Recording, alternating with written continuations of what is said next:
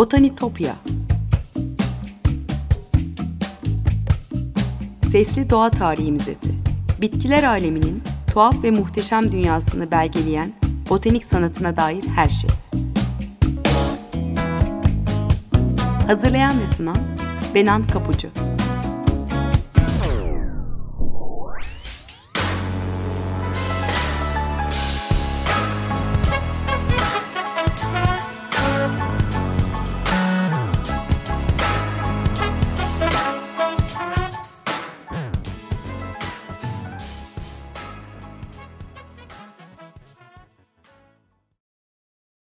Merhaba sevgili Açık Radyo dinleyicileri.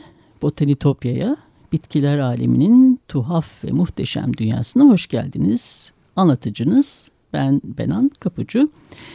Her zaman olduğu gibi yine sosyal medya hesaplarımı hatırlatayım size. E, botanitopya.gmail.com e-mail adresim. E, aynı adı Twitter ve Instagram hesaplarım da var. Yorumlarınızı ve görüşlerinizi paylaşmak isterseniz her zaman buradan bana ulaşabilirsiniz. Ee, sevgili dinleyiciler bugün ne konuşacağız? Ee, Botticelli'den ve çiçeklerin sembolizminden bahsedeceğiz. Ee, bugün yalnız değilim stüdyoda. Ee, bir konuğum var. İstanbul Kültür Üniversitesi öğretim görevlisi, e, mitoloji ve Fransızca derslerinin değerli hocası Mehmet Sarıoğlu ile beraberiz. Birazdan ona bırakacağım sözü. Ee, sevgili dinleyiciler çiçeklerin ve e, bitkilerin hikayeleri anlatırken e, zaman zaman sanattaki karşılıklarına e, sembolik anlamlarına değiniyorum ve e, Rönesans'ı da referans verdiğim oluyor. E, yani akılcılığın e, bilimsel yaklaşımın uzantısı olarak e, doğanın birebir yansıtılmasını imkan edindiğini söylüyorum e, Rönesans sanatçılarının. E, dünyayı olduğu haliyle betimlemek istedikleri için e, dinsel sahnelerdeki doğa ve çiçek betimlemelerini daha gerçekçi çizmeye e, başlıyor Rönesans sanatçıları resimdeki figürler de e, ki bunlar çoğunlukla dinsel konularla ilgili onlar da daha doğal olmaya başlıyor. E, yalınlık, e, geometrik kurgu, narin ve yumuşak çizgiler, simetri, inandırıcı bir doğa, e, sevgi ve güzelliğin önemsendiği gösterişsiz bir şiirsellik var Rönesans resimlerinde. E, tabii bilimsel gözlemin e, önem kazanması doğanın da incelenmesine yol açıyor. E, çiçekler burada sadece süsleme amaçlı değil tabii. Bolca çiçek kullanılıyor Rönesans resimlerinde ve e, sadece süsleme amaçlı değil her biri bir sembolizme karşılık geliyor. Bugün de değerli hocamla bunları konuşacağız. E, ve tabii bu e, Rönesans'ın en güzel örneklerden e, biri üzerinden. E, Botticelli'nin e, klasik edebiyattan esinlenerek yaptığı ilkbahar tablosu üzerinden. E, hoş geldiniz Mehmet Bey. E, zaman ayırıp geldiğiniz için çok teşekkür ediyorum. Ben teşekkür ederim. Sağ olun efendim. Mutluyum burada olmaktan her şeyden evvel. Çünkü üniversitede tek düze yani tek düze çünkü o sene içinde derslerin akışıyla ha bugün şu, yarın şu, öbür gün bunu anlatacağım diye e, ligden bu tek düzelikten kurtulmuş oldum Şimdi gibi. mitolojinin şiirsel dünyasına şiirsel gideceğiz. dünyasına gideceğiz. İsterseniz önce dinleyicilerimize Botticelli'nin ilkbahar tablosunu şöyle bir betimleyelim, anlatalım. Hay hay. Yani nasıl bir hikaye anlatıyor bu hay tablo? Hay. Efendim Botticelli resmen bir kara sevdanın ta kendisidir. Aslında bir düğün hediyesidir bu. Bildiğiniz gibi e, Floransa'nın sahibi, kentin sahibi, bütünüyle sahibi olan e, Allah'tan e, sanata müthiş değer veren bir ailenin yani Medici ailesinin ki Rönesans'ın damgası kendilerindedir. Bir düğün hediyesi olmuştur Medici ailesine. Laura Medicis kuzeni Lorenzo di Medici'si evlendiriyor ve bunlara bir evlilik hediyesi olması için e, bu tabloyu yapmasını e, Botticelli'den rica ediyor. Ve Botticelli tabi e, buna hemen girişiyor. Gelin Semiramis Apriani'dir. Çok güzel bir kızdır ama biz e, Semiramis Apriani'yi bırakın Lorenzo Medicis görsün ama biz tabloya baktığımız zaman Botticelli'nin bütün tablolarında olduğu gibi e, Simonetta Vespucci bu da Floransa'nın çok zengin soylu ailelerinden bir e, hatun. Ama bütün Rönesans'ın önde gelen e, ressamları bu kızı yani kendi tablolarında model olarak kullanılıyor, kullanıyorlar. Hı hı. Burada da biz tabloya baktığımız zaman sırasıyla şöyle diyeyim. Bir kere ilk dikkati çeken şey halı görünümlü ve üzerinde çiçek bin bir çeşit çiçeğin serpiştirildiği e, ve yukarıda portakal ağaçlarının dallarıyla portakal e, meyveleriyle gökyüzünü kapadığı ve ortada kahramanların akışıyla birlikte e, müthiş yüzler görürüz, modeller görürüz. Şimdi en o burada soldaki, bir takım figürler efendim, var. Ortada bir figür evet, var. Ortada bu altın noktada aynen Hı-hı. altın noktada Afrodite'yi görürüz. Zaten kırmızı elbisesiyle, şalıyla hatta öyle diyeyim. Hemen onu tanırız ama bir taraftan da dinsel motifler de vardır burada. Hem Afrodit hem yani cennet bahçesine giren Afrodit hem de e, bakın e, kafasının üzerinde e, bazı dalların ara vermesiyle oluşmuş bir hale vardır. Hı hı. İşte hmm. bu halede zaten Meryem Ana'nın e, kutsallığını sembolize eden evet aynen. Var. Ve e, Meryem Ana'ya göre söylüyorum daha doğrusu bizim bakış açımız, açımıza göre.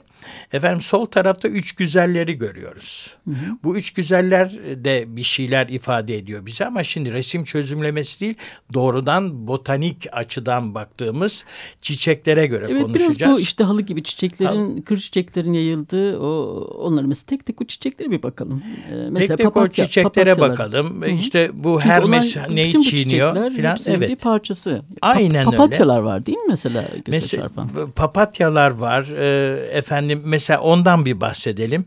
Şimdi yalnız bu çiçek betimlemesine geçmeden evvel bir hakikati ortaya koyalım. Hı hı bütün önemli kadın kahramanların yani üç dans eden e, güzelin ortadaki ve e, Meryem Ana ya da Afrodite'yi temsil eden e, esas altın noktadaki kızın yüzü Simonetta Vespucci'dir. Yani bizatihi ressamın aşık olduğu bir kadındır o. Hmm. Kara sevda duyar hmm. ona ve buluşamayacaklardır. Çünkü bilinen bir gerçek vardır. 23-24 yaşlarında zatürreyeden ölmüştür bu.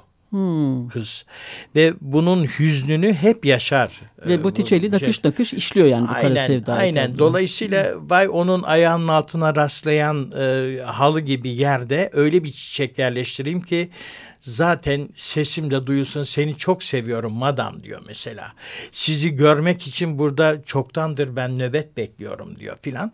E, bunları bu mesajları verecek çiçekleri yerleştirir. Şimdi demin siz papatya dediniz ya Hı. aynen Le Marguerite veya İtalyanca e, Pratolina olan ama Pratolina tam pat şeyidir papatyasıdır tablonun zemininde halının her tarafına yayılmıştır. Çünkü aşkı ve safiyeti gösterir papatya. E bu Simonetta Vespucci de son derece asil, saf e, ve tam soylu bir aileden gelmiştir. Bu dolayısıyla e, hani biz semiotik açıdan, anlam bilimsel açıdan bu tabloyu Hı-hı. inceliyorsak Hı-hı. şunu da söyleyeceğiz tabii. Sadece tek anlamı yok ama hep bu safiyet üzerine işlenmiş bir takım e, göstergeler de taşıyor üstünde. Hı-hı. Temiz kalplilik, masumiyetin, arılığın ve de maalesef ayrılığın. Ha. İşte bu iki anlam. İşte Mesela, bir yüzün de tabii, var yani. Polisemik yani çok anlamlı dediğimiz e, Aslında özellik burada. böyle bir şey katman katman değil Aynen mi? öğretmenim aynen. Hı.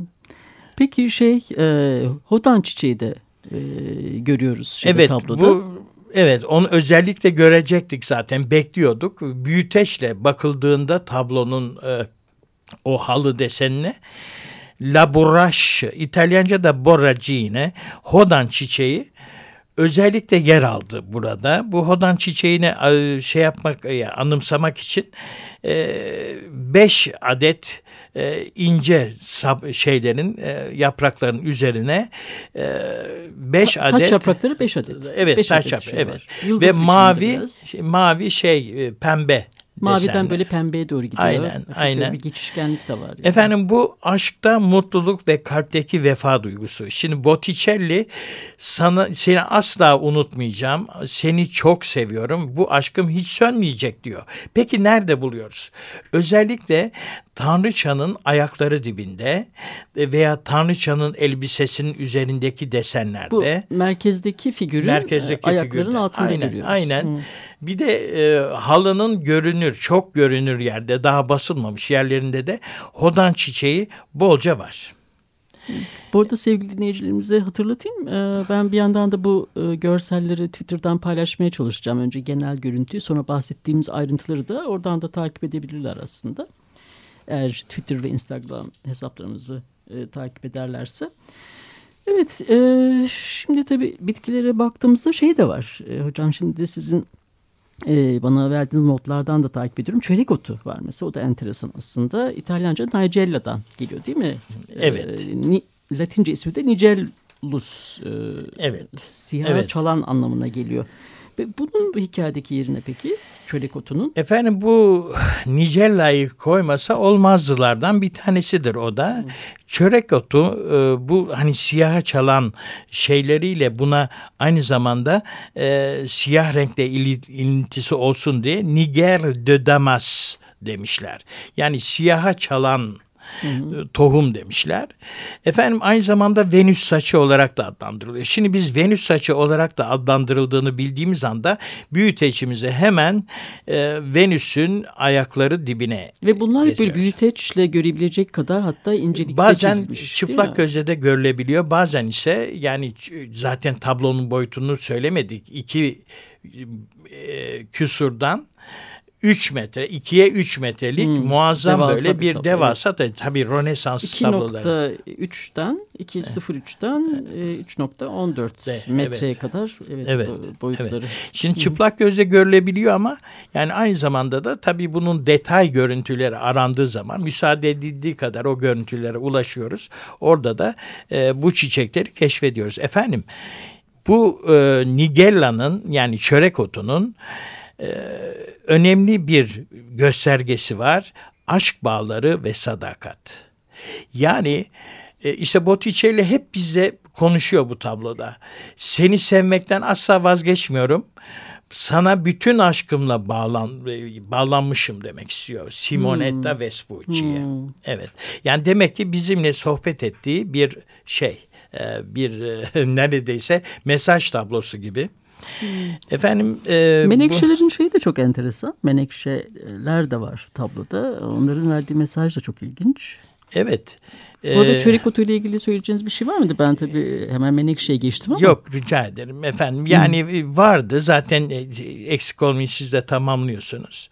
E, Burada yalnız şuna dikkat edelim. Yani biz hani semiotik açıdan irdelediğimiz için gösterge bolluğu o kadar fazla ki biz şimdi bir anda Beatrice'ye doğru dönüyoruz. Yani neredeyse e, Dante Alighieri'nin meşhur romanında e, La Divina Commedia İlahi yani komedi, ilahi evet. komedide resmen e, çok sevdiği aşkı Beatrice'ye kavuşmak isteyen bir e, şey görüyoruz yani bir Hmm. e, kahraman görüyoruz ve bunu o şekilde de irdeleyebiliyoruz. Çünkü hem giysisi hem de e, yanında bulunan işte mesela çörek otu Beatrice'nin e, önemli özelliklerinden bir tanesi olarak da. Mesela e, Divina Comedia'yı açtığınız zaman yani bahçeye girerken Virgilius şey bahçe derken tabii cehennemdir bu ama sonra cennete kadar Araf ve cennete kadar çıkar.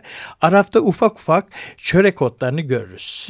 Bunlar da e, Beatrice'nin e, simgelerinden bir tanesidir. Hmm, onu da o şekilde. O şekilde geçtim. Yani bu hem edebiyat alanında hem de görsellik alanında tabii bu gösterge bilim e, avantajları hep kullanılmış. Efendim demin menekşe dediniz değil Evet mi? evet menekşelerin nasıl bir e, hikayesi var burada? Evet efendim.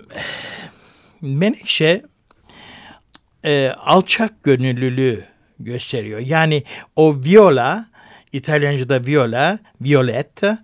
E, hem uçarı küçük kızlar için mesela Fransızca'da c'est une violette bu çok uçarı bir kız. Hmm. Deli dolu. Hmm. Yani kötü anlamda değil.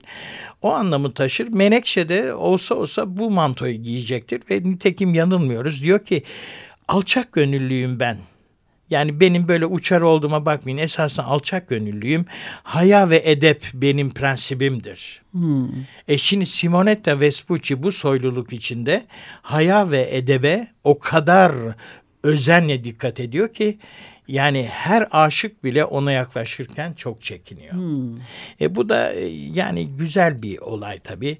Ama eğer size kalbimi açabilme cesaretini gösterebilseydim sizi ne kadar çok sevdiğimi diye belli tekrarlarla Yine burada bir bu mesaj var. verilmiş. Hmm, evet efendim. Harika. Mesela burada Menekşe için e, mitolojik açıdan şöyle bir saptama yapalım. Pardon. Öncelikle Yunan ve Batı Anadolu'da çok ama çok eskiden e, yeni evlenen gençlerin yatakları üzerine menekşe kaplamak önemli bir gelenek ve birbirlerine karşı duydukları aşkı ve muhabbetin uzun seneler boyunca kesilmeden devam etmesi amacıyla bu gelenek sürdürüldü ve bu gelenek bugünlerde ne kadar güzel. Tam şey mitolojiden gelen bir gelenek olsa Aynen. gerek. Ve biliyorsunuz yani bu tip böyle kıyı köşe e, adetleri sonra giderek memoratlara dönüşüyor. Mesela bizim Anadolu memorat e, bakımından dünyanın her yerindeki bölgelerden daha e, hmm, şeydir, daha, daha zengindir. Zengin. Çok tabii. Ve dolayısıyla Kesin mesela hem de nasıl?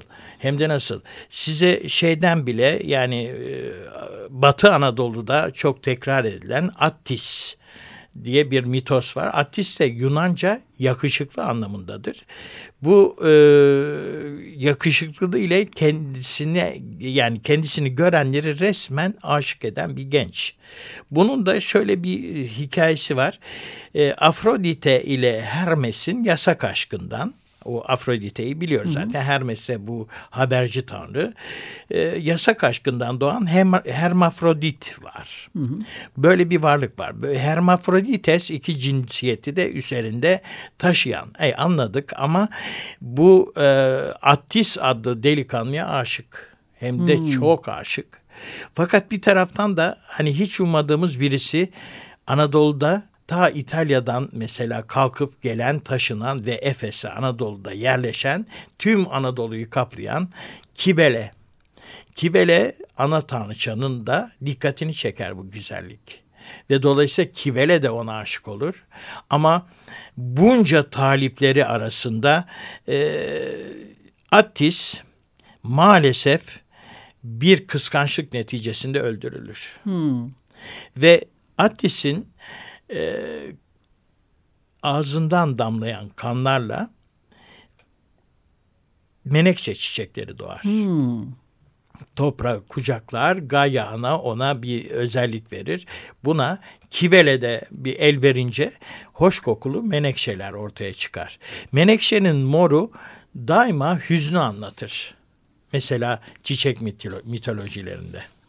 Ayrıca. burada da herhalde Botticelli'nin Kara Sevdası değil mi? Bu Simonetti kara olan Kara tabii, Sevdası'nı tabii, Esas genel ikonik göstergede hep bu.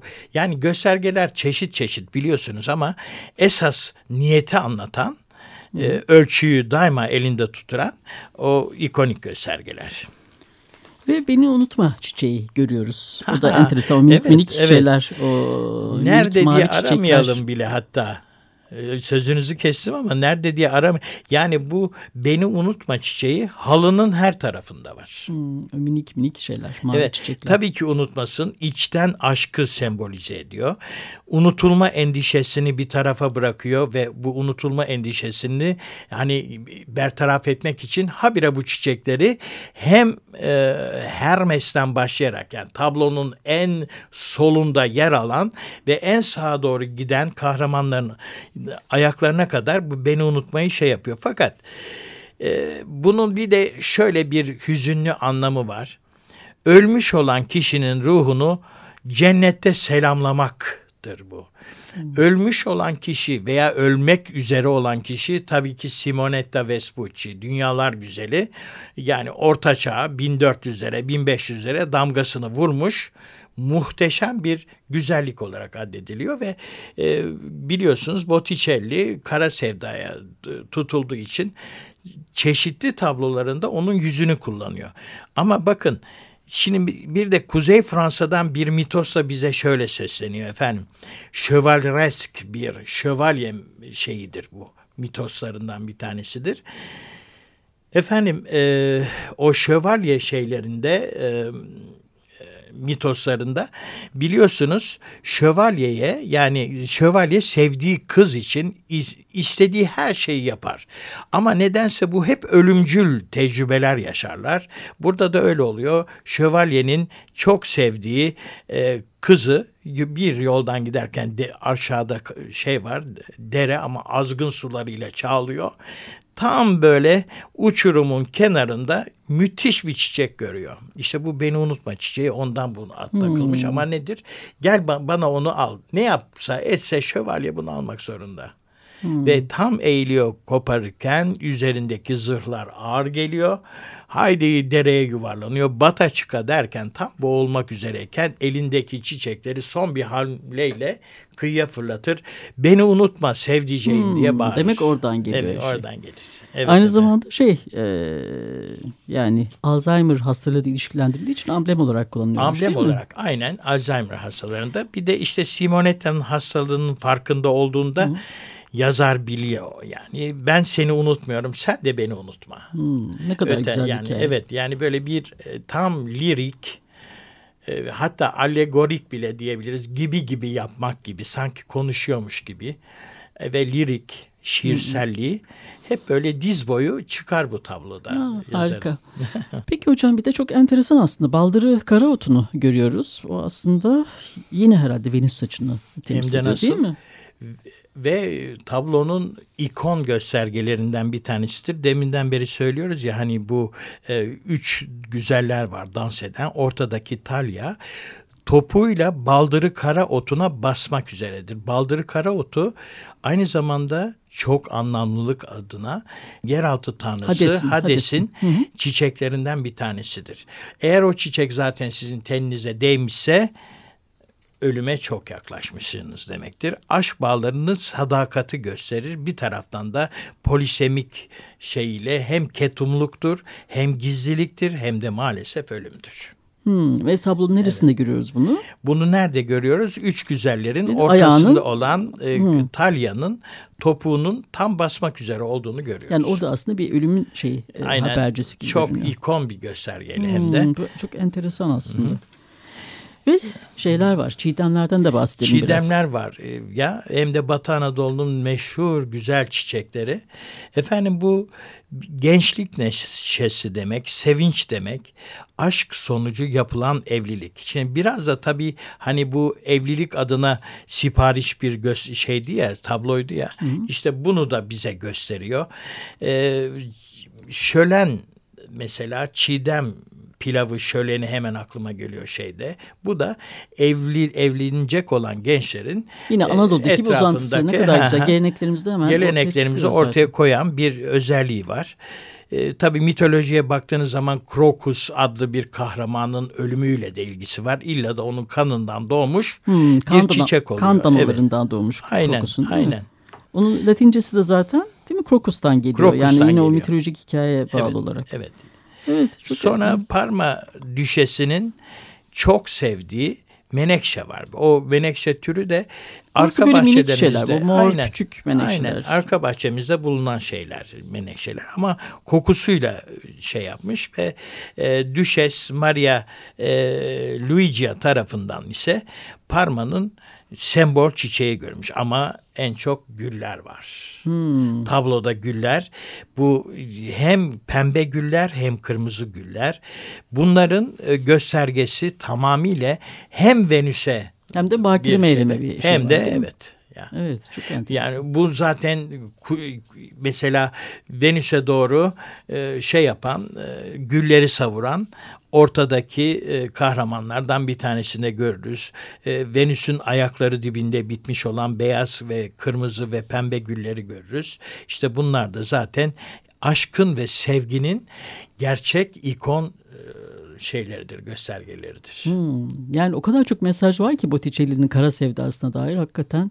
Aynen yani bu tabloyu yapmış bir e, evlilik hediyesi olmuş ama bir taraftan da tablonun sağından soluna kadar seni çok seviyorum Simonetta'cığım diyor. Yani bunun başka bir şeyi yok izahı hmm. yok yani. Peki Botticelli'nin diğer e, tablolarında e, da aslında Olmaz benzer... olur mu? Hmm, Olmaz belki olur başka mu? bir programda aslında İnşallah. E, bunları Mesela Venüs'ün doğuşuna bakılabilir. O Venüs'ün doğuşunda da e, şeydir yani e, yine Venüs'ün yüzü olduğu gibi Simonetta'dır ama yine Medicis'lerden kuvvetli bir adamın evliliğidir bu. E, Simonetta Vespucci'yi hem gelin hem Venüs diye çok katmanlı göstergelerle bize sunar. Ama hmm. Venüs'ün saçları da bir taraftan manolya ağaçlarının yapraklarına oh. dolanır. Hmm, ne kadar güzel. Bu da ne? belki bir başka bir programda da bunu inşallah konuşuruz. İnşallah efendim. İnşallah. Evet sevgili dinleyiciler, değerli konuğum İstanbul Kültür Üniversitesi'nden öğretim görevlisi Mehmet Sarıoğlu'na çok çok teşekkür ediyorum katıldığınız için. Hocam çok teşekkürler. Ben Vakit teşekkür geldiğiniz için harikaydı. Ee, sizin Zevk aldıysanız o mitolojik hikayeleri dinlemek yani bambaşka bir yere doğru götürdü bizi. Sağ çok olun. çok teşekkür ediyorum. Ben Umarım teşekkür başka bir programda tekrar görüşürüz. Başka hikayeleri konuşuruz. İnşallah efendim. Evet sevgili dinleyiciler Botanitopya'daki keşif yolculuğumuz bu hafta buraya kadar. botanitopya.gmail.com e-mail adresim aynı adı Twitter ve Instagram hesaplarımda var. Tekrar görüşünceye dek sevgiyle ve duayla kalın.